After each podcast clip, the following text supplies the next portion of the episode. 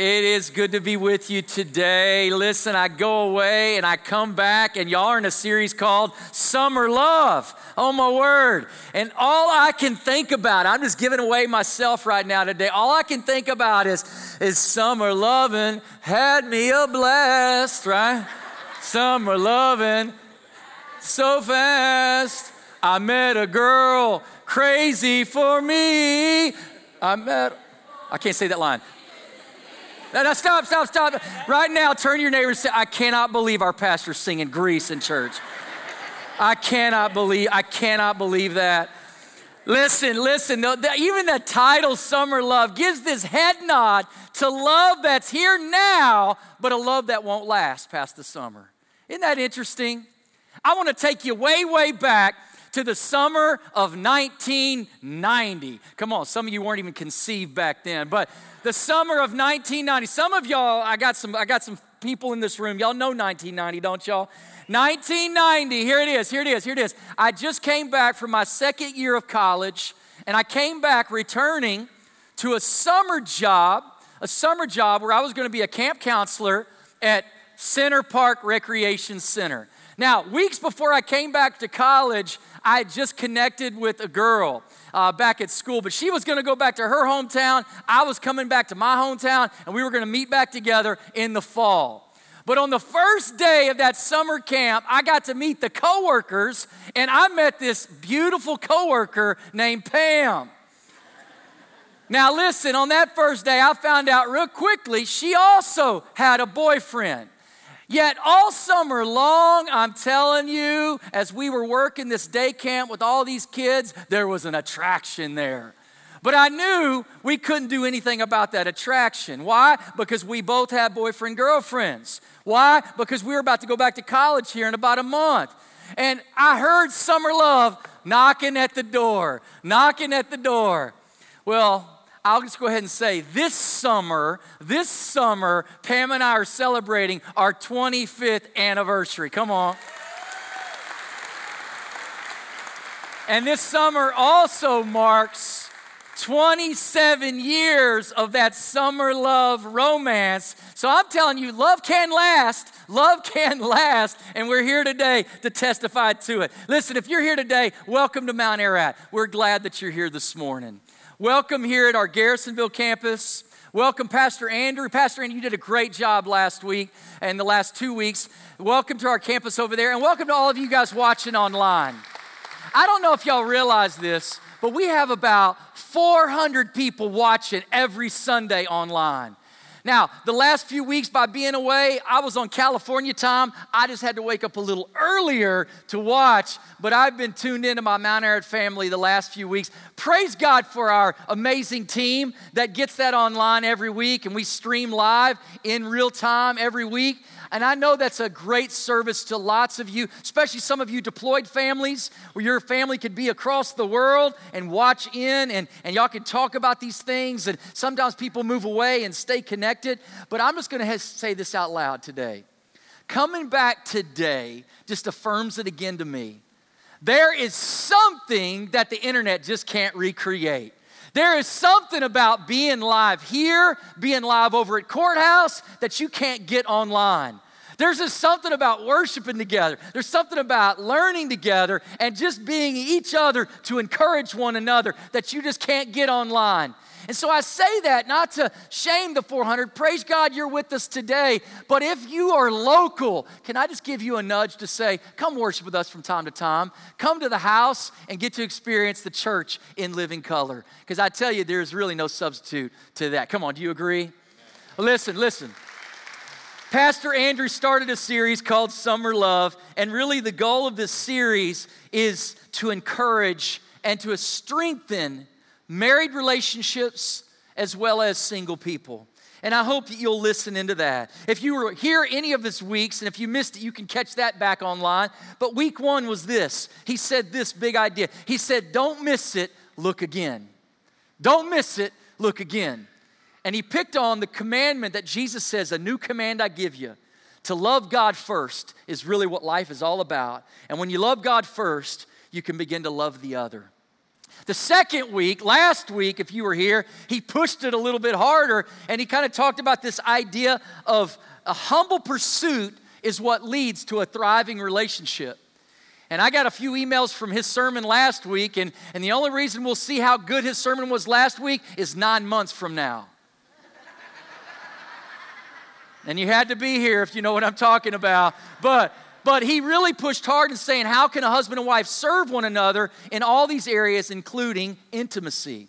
And again, PG 13 last week. He might need PG 13 next week. But, but I love that there's times we can have straight conversations as a church about the Word of God and how that applies in our lives, in our marriage. Well, today I want to give you another principle. Hopefully, you got to worship God there. You can take some notes along with. Today, we're going to lean in on a third principle. And the third principle really brings us to this place of commitment. It brings us to this, this place of a vow of a commitment or a vow of promise. And, and the best way I could coin this for you today, husbands and wives, is this. When you say I do, you're making a commitment to we over me. Do you get that? That we're making a commitment to we over me. Come on, both campuses. A commitment to we, me. Now that's hard because we live in a culture that's what? Me, me, me, me, me, me, me. And yet, marriage goes in the opposite direction of that and says, now it can't be about me anymore, or this won't work. This thing has to be about we. We over me is where I want us to lean in today. Now, as we look at this, I kind of want to know who I'm talking to. So, at both campuses, I need you to participate for a minute. Here we go. The first one is this right now in your life, Raise your hand if you are currently married. Married right now. Come on, hands in the air, okay? A lot of hands in the air, right? All right, put your hand down. Right now, if you're here at both campuses, raise your hand if you are single. Raise your hand. Okay? And some of y'all are confused. That's a harder message right there but you're one or the other, right? You're one or the other, no matter if you're a child, teenager. Yep, yep, yep. So, in that, that idea of being married or single, I'm wondering right now, as I asked you to identify with that, if that made you think or feel anything personally. Because I'm wondering if somebody's here today, and when you raise your hand, you're like, man, I got a strong life and a strong marriage. I love where we're at right now in life. And you raised your hand with that thought. And then somebody else raised their hand and thought, man, I'm struggling right now. Right now, things aren't easy right now. I'm thinking somebody raised their hand and said, We're healthy. And somebody raised their hand and said, Man, I feel lonely right now. And sometimes we think only single people raise their hand on loneliness. No, no, no, no, no. I talk to a lot of married people that feel lonely in marriage. And you know this to be true. Some people are feeling maybe some pain in marriage. Some people are feeling maybe some shame or maybe some guilt. Or maybe you're here today and you're divorced and you even feel that weight because you used to be married and now you raise your hand and you're single. Now, can I tell you lovingly today, today's not about guilt or condemnation. I want you to hear that right out of the gate. Today's not about guilt or condemnation. Today is about what God's heart is for you. And I want you to know you can trust God's heart. And God's heart for you and what God's heart is for marriage, I think ought to be important to the church. And today, as we kind of listen in together, I want you to know that you might look at your life and all you can see is the past. You can't change the past, but I want you to know today your future can change if we'll trust God enough to do it His way over our own. We can get to this place of we over me. I believe the Bible shows us how we can build God honoring marriages. I believe the Bible shows us that He wants to build generation changing marriages. Does anybody want to believe that with me today? And that's what God wants for us. Now, I'm going to read three places in Scripture. The first place I'm going to look, if you want to go there with me, is all the way to the beginning of the Bible, to Genesis chapter 2. Turn with me if you have a Bible there Genesis chapter 2 is a very specific story of God creating everything out of nothing. And the details of chapter 2 is about God creating the original couple, Adam and Eve, as a husband and as a wife. And the one verse I want to look at right here, we're going to look at one word in this verse, is the verse 24. So turn with me to Genesis chapter 2, verse 24, and listen to what God says to us. He says, This is why a man leaves his father and mother, and it's to be united. That's the word we're going to look at here for a minute. United. United to his wife that they may become one. Now, I like to just get real foundational, real basic here, because I want you to see that God's design for marriage is unity. That God's desire for marriage is unity. United. That's what God wants for a husband and a wife in a marriage relationship. He wants us to be united. Now, let me just give you the word that's used here in the original language. It's Hebrew word. It's the word echad. Echad. And it means to be completely joined as one. Now, interesting language, united and oneness is what God's design and desire is for marriage. Now, a couple thousand years later, Jesus talks about this one verse. If you have a Bible, we're going to go to the New Testament now to Matthew chapter 19. In 19, verse 4, Jesus' very own words, here's what he says about this same verse because he adds a little bit more to it. He says, Haven't you read that at the beginning the Creator made them male and female? And he said, For this reason, a man will leave his father and mother and be united to his wife, that the two may become one, one flesh. So they're no longer two, but one. Therefore, what God has joined together, let no one separate. Interesting, as he takes that idea of unity, that idea of oneness, and that idea of importance of becoming one. Now, here's the tension of this message. Here's the tension of what you're listening to right now is it is not easy to be united, is it? It's not. Matter of fact, the first challenge with this is the fact that you're opposites. That's your opposites. A man and a woman trying to come together as a husband and wife, you're opposites. I love what Pastor Craig Groeschel says. He says this, he says, he says, when you're dating, opposites attract. but he says, but when you're married, opposites attack, right? And isn't that true? Isn't that true? That when we're dating, we loved all the differences. It's what we were drawn to. But now that we're married, I don't know if I like all those differences. Now all of a sudden, you actually annoy me. You get on my nerves, right? Isn't that interesting? But here's what God's trying to show us that you are different, and that's a good thing. Because if you are the same, then we don't need one of you. But there's a difference there. And God says the differences are going to be made to strengthen you, to make you one. Yet there is an enemy. You got an enemy, I got an enemy. It's called Satan. He doesn't want unity. What does he want? He wants division. And I'm just wondering right now, wherever you are right now as a married person, is there unity in your marriage right now? Or is division a better word to describe your home as husband and wife? Again, let's lean in and see what God's heart is for us today as we move forward in this together. Because God wants to strengthen us and He wants us to live this. And the question is, is how can we live this out? Hey, listen, something to write down right here would be this. To understand how to get to commitment, we've got to understand a real subtle difference between a contract and a covenant. Can we go there together? A contract and a covenant. Let me give you this thought. A contract is based upon mutual distrust. Did you not know that? The reason you and I are asked to sign contracts is because the party on the other side is not real sure that we're going to come through with our deal. And they want to have something legal and binding. If we don't come through, that there's some recourse there. A contract, the reason we sign contracts is that we're not real sure we can agree with just a word between each other. And so we need something more formal to be a contract together. Come on, you can't buy a house without signing contract. You can't buy a car without signing a contract. You can't go get a cell phone without getting a contract. Isn't that crazy? Because of mutual distrust. Yet there's a difference between what we're talking about here a contract and a covenant. Covenant is the opposite. Did you know that? Covenant is based upon mutual trust. Isn't that interesting? Where one's on distrust, this is on trust. And do you know when you look in the Bible, when it talks about marriage, it never uses the word contract. it always uses the word covenant. Interesting.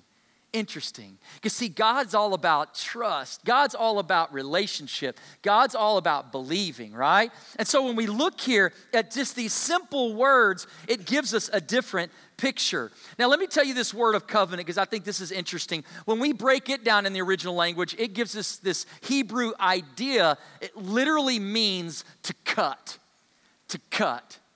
Sometimes when they made covenant with each other in their communities, they would literally do a blood covenant where they would cut blood and do blood on blood as to show a binding or an alliance or a pledge between two parties.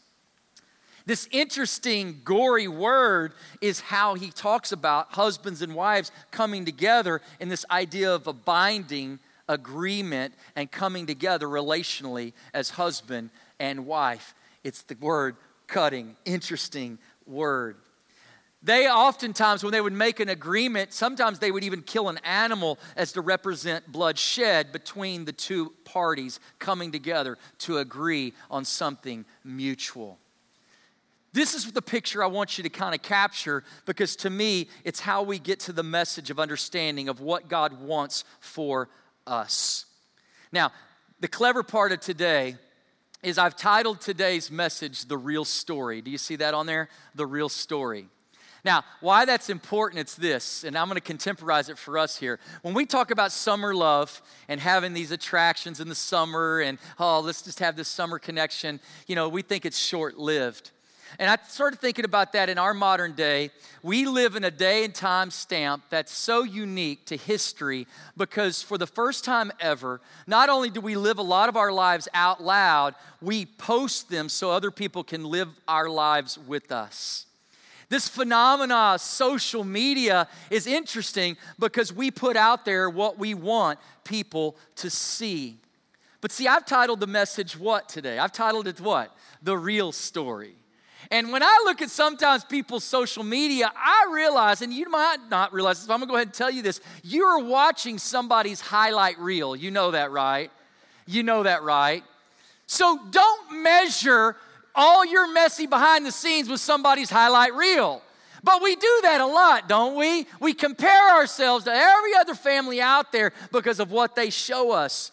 And so I've titled this thing The Real Story. And so for me to be personal with this is this is my wife, my two younger daughters, we just went on a two-week vacation. Can I just say I highly recommend two weeks because it takes me about the first week to get it out of high gear and the second week to finally crack a smile and enjoy it. Anybody with me? And all of a sudden, in these two weeks together, we planned this out months out. We talked about where we were going. And so on July 4th, we land in San Francisco city we've never been to as a family. We were going to spend six days there. Then we rented a car to drive down the Pacific Highway all the way down to Anaheim. And eventually I was going to get all the way down to San Diego. Two weeks, right?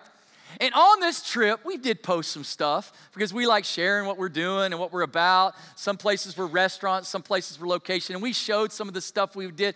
And I'll tell you this when I look at these pictures, these were our highlight reels. We were typical tourists when we went to San Francisco. We wanted to see the Golden Gate Bridge. We wanted to visit Alcatraz. We wanted to go to the Muir Woods. We wanted to ride the trolley. We wanted to ride the trolley to Chinatown. We wanted to even go all the way down to Fisherman's Wharf. We were tourists. We even ate the, the, the clam chowder and the sourdough bread. You know what I'm talking about? We wanted to do it all. And so we can see some of these highlight reels. But you know what I didn't post on social media? I didn't post the fights. I didn't post the fits that some people threw. I'm not going to name names. Lexi, yes, I mean, here we go. I, I'm not, I'm not going to post, I'm not going to post the tears. Why? Because you put your best out there, don't you? But I often wonder, what's the real story behind those pictures? Come on, everybody, get together, smile. right? Oh, look at that family. They're having a blast. And little they know, as soon as that click, everybody's like, right? Right? Come on. Am I real? Isn't that what vacation's like as a family? You churchy people today. Yeah. But you know what? As I started thinking about the real story, here's the real story. My wife did a lot of research. She's a travel agent, so she picked all these things out. Day two, we rented bicycles. And here was the plan we were going to rent these bikes. We were going to go six miles uh, we were going to go a mile across the Golden Gate Bridge and then six mile total trip. And we were going to end in this little place called Sausalito. Anybody ever been there? This place is amazing. This place is amazing. So this is our plan. We're going to go do this. So we get the bikes, we get them all rented, our kids get the helmets on, and we start our journey out. Now to give you a little bit of context, let me tell you this. My wife, my wife has not ridden a bike since she was a child. And it wasn't a great experience when she was a child. But she's a gamer and she's like, if the family wants to do this, let's go do this. Let's go. It's going to be fun. And I'm the hard charging dad, like, we can do this, right? And we take off on the bikes. As soon as we take off the bikes, there's a little bit up and down to get to the bridge. And I'm loving every minute of this. But as we get going, I look back and I realize Pam is way back. And I'm thinking, come on, catch up, let's go, right? And we get all the way to the bridge, and I'm like, where's she's at? Where's she at? We're waiting, we're waiting. Finally, she gets there. And we're kind of looking at her. She's already a little bit stressed. And she's like, I don't do the bike thing real well. I said, You're going to be fine. We're about to go across the bridge. Now, here's the interesting other part. Not only is she having to face her fear of bikes again, now she's facing her second fear heights, right? And we're about to bike across the tall bridge going across the Golden Gate Bridge, right? And all of a sudden, I'm like, let's go, we can do this. And we start charging ahead. I'm so crazy, I pull my phone out, I take a selfie while I'm riding the bike, so my daughter's right there. Now, I just want to kind of call your attention where's Pam? we get all the way on the other side, and we're going, Where's mom? Where's Pam? Where's mom? Where's Pam? We're waiting, and we're waiting. And we're waiting. I finally said, Kids, should we go back and get her? And they said, Oh, no, she'll be good. I didn't mean to rat them out, but they did say that. And all of a sudden, in the distance, I see her, but Pam is not riding the bike. Pam is pushing the bike. Now, I'll go ahead and say this the local cyclists hate tourists. And on this day, they hated the Gaston family, taking pictures, pushing bikes. This is not the way you're supposed to go across, right? And so we get across, and now my wife is really stressed, and I'm seeing it, but I'm going, babe, it's good, it's good, it's good. Hardest part over, right? And if you know anything about it, now you're going to come down off the bridge, and really it's a downhill slide. And people said, oh, once you get across, you just kind of coast into Sausalito, right? And so you're coasting down this hill. You're going to go around the Coast Guard base, and you got to do a little bit of hill, and then you coast down into the, the actual town. I said, babe, we're there, we're there. You got this, we got this, we can do this. And so I, even this time, I go down the hill, and I'm like, okay, let me watch. And so I, I saw her coming down the hill. She's coming down the hill. Show me the next picture. She's still coming down the hill. She's coming, she's coming and I'm thinking, this is good. We finally get to Sausalito. Here's our view, guys. Oh, beautiful little city right here. Look at this. I mean, quaint shops all along there. Our goal was to park our bikes, go eat some good dinner, and then we're going to catch that ferry and go back across, and we're right back to the bike shop before closing. Perfect plan, right? At dinner, she finally says, Todd, you don't get this. I know y'all think I'm being silly. I was having an anxiety attack on that bridge. There is no way I could do. I kept visioning going over over that fence in that water, and she said I had to literally get off the bike because I was just like I couldn't do it. And I said it's okay, we're done. We eat chips and salsa, we have Mexican food, and we go over to the ferry, and we miss the ferry. In my mind, I knew there was one way home, and that was back the way we came. I knew this wasn't going to go well, so I, I had to turn it on even to overdrive. We can do this! And I'm going, oh man, we coasted all the way down to Sausalito. That means we got to go all the way back up to the bridge, and then we got to go across that bridge again. And sure enough, man, we had just eaten Mexican dinner, and we're trying to get up this hill, and I'm pushing the bike up the hill, and I'm going, oh, this is not good. And in my mind, I'll confess it today, I didn't think we were going to make it. We had one hour to get back. And all of a sudden, we get there to the bridge. This time I go different on us. I said, Girls, y'all are gonna lead the way. Mom's gonna go next, and I'll pick up the rear. Pam, you got this, babe. You got this. She's like, I don't got this. I don't wanna do this. And got on the bike, and we kept rolling across, and she was middle of the path, and I'm having to say, Get over, get over. She's like, I don't wanna move over, get over. And we make it all the way across the bridge. We get all the way back, and we turn the bikes in right at closing. Come on, is that not good? But on that day, here's what I realized When we rented those bikes, we signed a contract. But my marriage is not a contract, it's a covenant. It's a covenant. Listen, I'm not gonna get husband of the year. I lost that years ago. I get that. I get that. But you know what I can say today without any hesitation? Man, I love my wife. Oh, I love my girls. I love when we get to make memories together. And as I say that out loud, I wanna ask you a, uh, a personal question today. How is your marriage right now today? Come on, you that are married in the room. How is your marriage today? Is it about unity? I'm not saying, are you perfect? I'm not saying there hadn't been some mistakes along the way. I'm not saying there hadn't been some need for forgiveness along the way. I'm asking you today, what is your marriage like today? You know, I've often heard people say marriage is a 50 50 commitment. And I'm gonna tell you right now, it's not. That's wrong. That's bad advice. Marriage is a 100% commitment. And you gotta be all in all the time. And that's not always easy, that takes work. And when I think about this, this covenant, this covenant that God wants, I think about vows that we took for rich or for poor, in sickness and in health, till death do us part. Man, those are serious vows because we're making a covenant, a partnership covenant. Paul says it this way. Let me read another verse to you in Ephesians when he talks to this church about marriage, uh, chapter 5, verse 21. He says, Submit to one another out of reverence for Christ. Isn't that powerful? But see, we don't like that word submit because that word has been misused. That word has been abused. And we think of submit as a bad word, but God's calling the husband to submit to the wife. He's calling the wife to submit to the husband, and He says it's a partnership. And there's something here for you. But you're different, and you're not gonna play the same part Husbands are gonna play one role, wives are gonna play the other role, but it's gonna fit together in the way it's supposed to be in this partnership. This word, submit, is how it works together. Can I just tell you today that I don't want to lose or abuse the trust that we have grown together over these last 25 years of marriage, these last 27 years of friendship. I don't want to abuse that, but I got to keep working that I don't lose that. Does that make sense?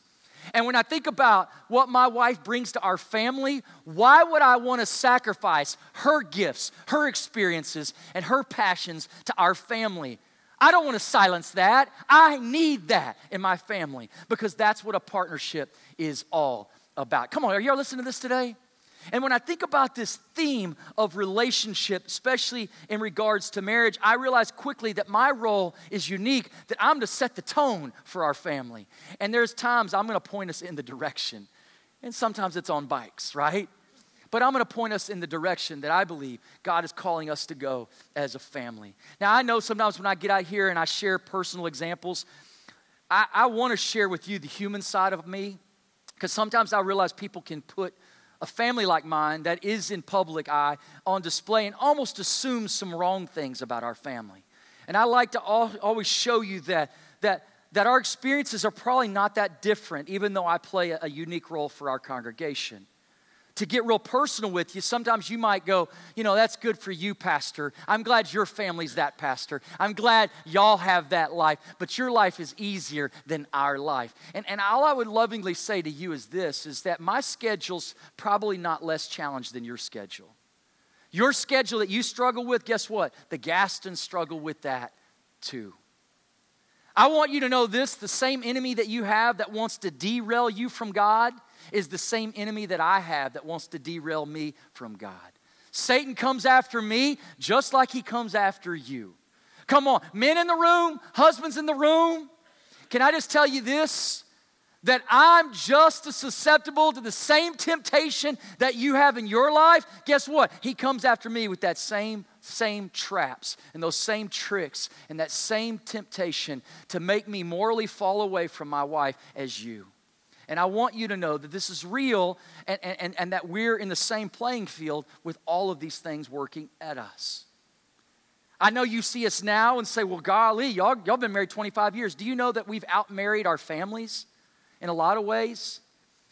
My, my family's divorced and has been divorced. I'm very honest about that. She grew up in a divorced family too. And with us, we know that our vows have to be a daily renewal if we're going to keep working in our marriage together as husband and wife. Why? Because it's a commitment to we over me.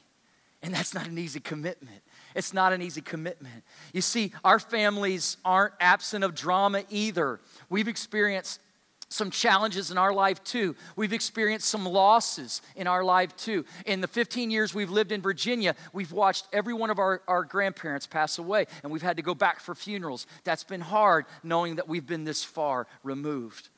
Our own daughter struggles with health issues, and we've gone through those days of struggle and, and treatment and trying to work through those, those times. And even this last, these last few months, you guys know about my family, me losing my sister. The way I did, it's actually led me into counseling. And the counseling started first with me and the trauma, and it's continued to me and Pam in our marriage because we realize we, we want to keep working for what God wants to build in our commitment together. Because I want to show you that I'm human like you, but I also want to show you the difference Jesus Christ can make in your marriage when you say yes to Him. And so, as I share this with us today, I, I, I, don't have any problem saying here today that Pam and I, we have a blessed marriage. I love that. Not perfect, but blessed. And I'm not blessed because I'm the pastor, blessed because we're working. We're working. That's what allows us to be blessed. And I'm just going to say this to you today. If you're married in this room, your marriage, your marriage is dependent upon you and your spouse. You get to choose what kind of marriage you want to have. It is on you. You get to decide. And, and as I say that, some of you will push back immediately because maybe right now you're in a, you're in a relationship where your spouse isn't all in. You're in a situation right now where maybe you're more committed than they are, and, and it's in that tension. But here's what I want you to know you can't change that person but you can still be committed no matter what's happening in your situation. And that's what we're talking about today. How do I stay committed to we over me, even maybe when it's not being shared? You see, it's always going to take work. Dying to yourself, pursuing the one over the other, is always going to be a challenge to our human nature, but it's how we put we over me. Three weeks ago, Andrew preached a message on marriage, and he's referencing some helpful books that helped him to put this series together. One of those books is by Pastor Craig Amy Groeschel. Craig is in Oklahoma. He's got a multi site church. Life Church is huge. And he and his wife wrote this book and gave five practical commitments that I just want to give to you today as application. I would encourage you, if you want to get a book that can be very practical for your marriage, this could be a really helpful tool. In this book, five commitments. The first one on the list is to seek God. I love that because if we're seeking God, it helps put everything into perspective the way we need to see it. Our relationship with God makes a difference in our marriage. But number two on that list is fight fair. I think this is interesting and there might be some things you need to learn and grow because it's not easy to be in a, a, relationship with another person. It's not easy to, to watch your words, to watch your responses, and to fight in a way that actually leads you through because the me, me, me part of me wants to win. And, and when you're fighting fair, it's not about winning, it's about being united, it's about being connected. This theme of have fun, I think, is important. Come on. Life is so hard, we got to learn to laugh at some things. How do you do that? Well, you got to change the, the, the, the, environment sometimes. You got to go on vacation and get on some bikes sometimes and then laugh about it, right? You, you got to maybe even go for a walk in your neighborhood because there's things that you can do that can change it and just say, can we just laugh a little bit and have some fun together? Powerful. Stay pure. This is a huge one. This is a hard one for our generation. We live in a culture that forgets how to blush. And I'm telling you, single adults, married, married adults, we need to know how to guard our hearts and guard our lives in a way where we don't compromise what God wants for us. I'm going to talk a little bit more about that next week. And then the last one, I love it. It's simple, it's direct, and it may be like, duh, but never give up. That's what commitment is. It's never quitting, it's never giving up, even when you feel like it, right? So, is that practical? Could that be helpful? in a relationship that we want to be centered upon Christ and not ourselves. But here's what I know I can already hear some of you talking back in your head at both campuses back to me. I don't feel like it, Pastor. I don't feel like doing those things. I've been hurt already deeply. I don't want to do those things. I don't feel like, can I just tell you this? You're not going to always feel like loving. You're not going to always feel like forgiving. You're not going to always feel like serving the other. You're not going to always feel, you know why I know that? Because I don't always feel like that either. But we're talking about a commitment that's about a decision that's bigger than our feelings. Feelings. I'm telling you, no other area of our life would this work. How many of you here today, come on, are parenting a preschooler, let's just say a newborn within the first year, okay? All you sleepy people out there, I know, I got, I got you. Could you imagine waking up one day and go, I don't feel like feeding our kid or changing their diaper today? How long would that go for you, right? That kid let you know that's not gonna work, right? Or let's just say you wake up tomorrow, it's Monday, go, I don't feel like going to work today. Well, do you feel like eating? Right? Or you say, I don't feel like paying taxes. I don't feel like paying taxes. Well, good. We'll come visit you in jail. Right? There's a lot of things we do that we don't feel like doing, but we do them because we're committed to doing them, right? That's the point that I'm trying to make here is that your feelings won't always match up. Matter of fact, your marriage is not measured by your feelings, your marriage is measured by your commitment. And can I tell you this? Feelings always follow commitment. If you'll be committed to the right things, feelings will show up. They eventually will. And when we think about this idea of feelings, I think about oftentimes how I sit in my office and I meet with and counsel with people that are broken, especially marriages that are broken. And here's probably a snapshot, a soundbite that I hear a lot. See if this sounds familiar. That we have fallen out of love, or I have fallen out of love. Somebody will say it in my office I've fallen out of love, and we are no longer happy. I have fallen out of love, and I am no longer happy. I don't know how many times I've heard that. As if that's the rationale of why we can now hit eject and get out of this marriage. And you know, I started thinking about that. This is how silly that is. If you're going to end a marriage based on not feeling in love anymore and not being happy, you know how silly that is? Or this is a PG 13 message. You know how stupid that is? That's like selling your car because you ran out of gas, right? Come on, let's be real, let's be real simple here today. Your car runs out of gas. What are you gonna do? You're gonna go do what? You're gonna go fill it up. If your marriage right now has run out of love, guess what you need to do? You need to go fill it up. You need to go fill it up by beginning to do the things that you said I do to do and, and, begin to love that again and begin to pour into that again. Uh, and then you begin to see that, you're going to begin to see that commitment show back up again. And to me, when I think about this idea of committing this, you got to come back to the place of saying, is this going to be about me or is this going to be about we? I'm going to invite our worship team to come, come back out. I want to pray today. This is how I want to really focus our time. I want to pray for single adults in the room, and I want to pray for marriages today in the room, both at this campus and at our courthouse campus. And I just feel like this is so significant right now because this is what God's design and desire is for us. And so, if we can do that, let's just all bow our heads right now, bow our heads and our hearts. And I'm going to start with our singles in this place and on this campus. Father God, I want to pray for young adults, older adults, men and women who find themselves single. God, can I just say how grateful I am that this church has single adults in our midst? Because, God, I believe they make our church better. There's a freedom that a single adult has that a married adult doesn't. There's a freedom with their time, a freedom with their resources, and the attention they can give to mission and ministry is really limitless in a single adult's life. It's powerful to think our church has godly men and godly women who right now are single. God, would you help our single adults know that they don't need another person to be completed? But God, it's in a relationship with you that they come alive to who they were made to be.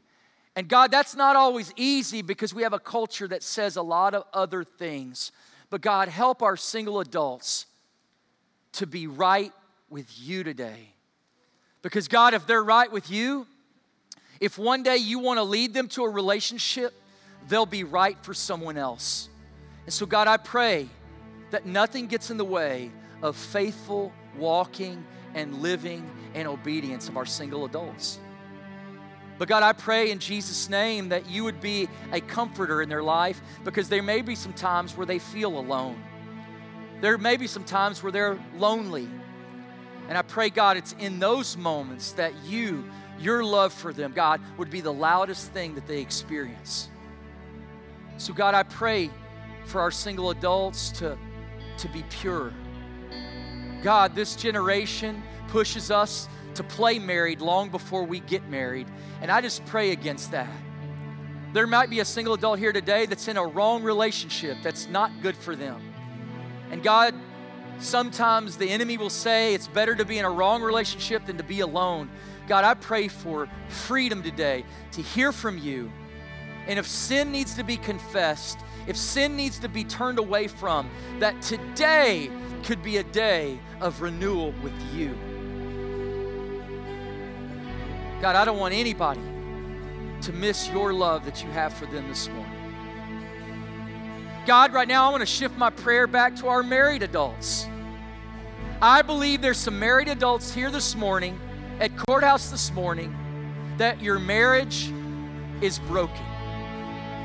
Your unity has been compromised. And right now, God, there's some division between a husband and a wife. Right now, in Jesus' name, I pray, God, for your comfort in that conviction. And I pray now, God, for a new path back to you. So that, God, men and women can begin to forgive again, can begin to love again, and can begin to build trust again in that covenant called marriage. God, I don't know what is done but I know this what feels impossible on this side of the fracture is possible in you alone. And I pray, God, today that, that our men and women would experience grace and mercy and forgiveness that is found in you. And then they would begin to share that with their spouse in Jesus' name. God, you are for the covenant of marriage. And I pray, God, as a church, that we would be a church that builds men and women, builds husbands and wives, so that marriages can be the greatest example of your grace story. Help us, God. Marriage takes work. We're opposite, God. Things don't always match up. We sometimes hurt one another, God. And sometimes we got to give forgiveness where forgiveness is needed. I pray that for my marriage, God, and I pray that for all the marriages of Mount Ararat today. Speak to us, Jesus. In your name we pray. Amen. Amen. Hey, before we sing, can I talk to you about one more covenant? Listen, a contract is built on mutual distrust. A covenant is built on mutual trust. The word covenant means to cut, means to bleed. Do you know that every time in the Bible where it talks about God having relationship with us through Jesus, that also is a covenant relationship? That Jesus died on a cross, He was cut for you and for me. He bled on that cross. Why? So that a covenant could be made with us and God. Is that not powerful? The very imagery that God gives us about a marriage is the same imagery that He gives us about what Jesus Christ has done for us. In the most straight way, can I ask you today do you have a relationship with Jesus? If you're here this morning and you don't have a relationship, can I tell you why God brought you here today on this very Sunday? It's so that you could begin a relationship with Him today. Today. Today. Can I just tell you on testimony? My relationship with Jesus helps me in every other relationship that I have in this earth.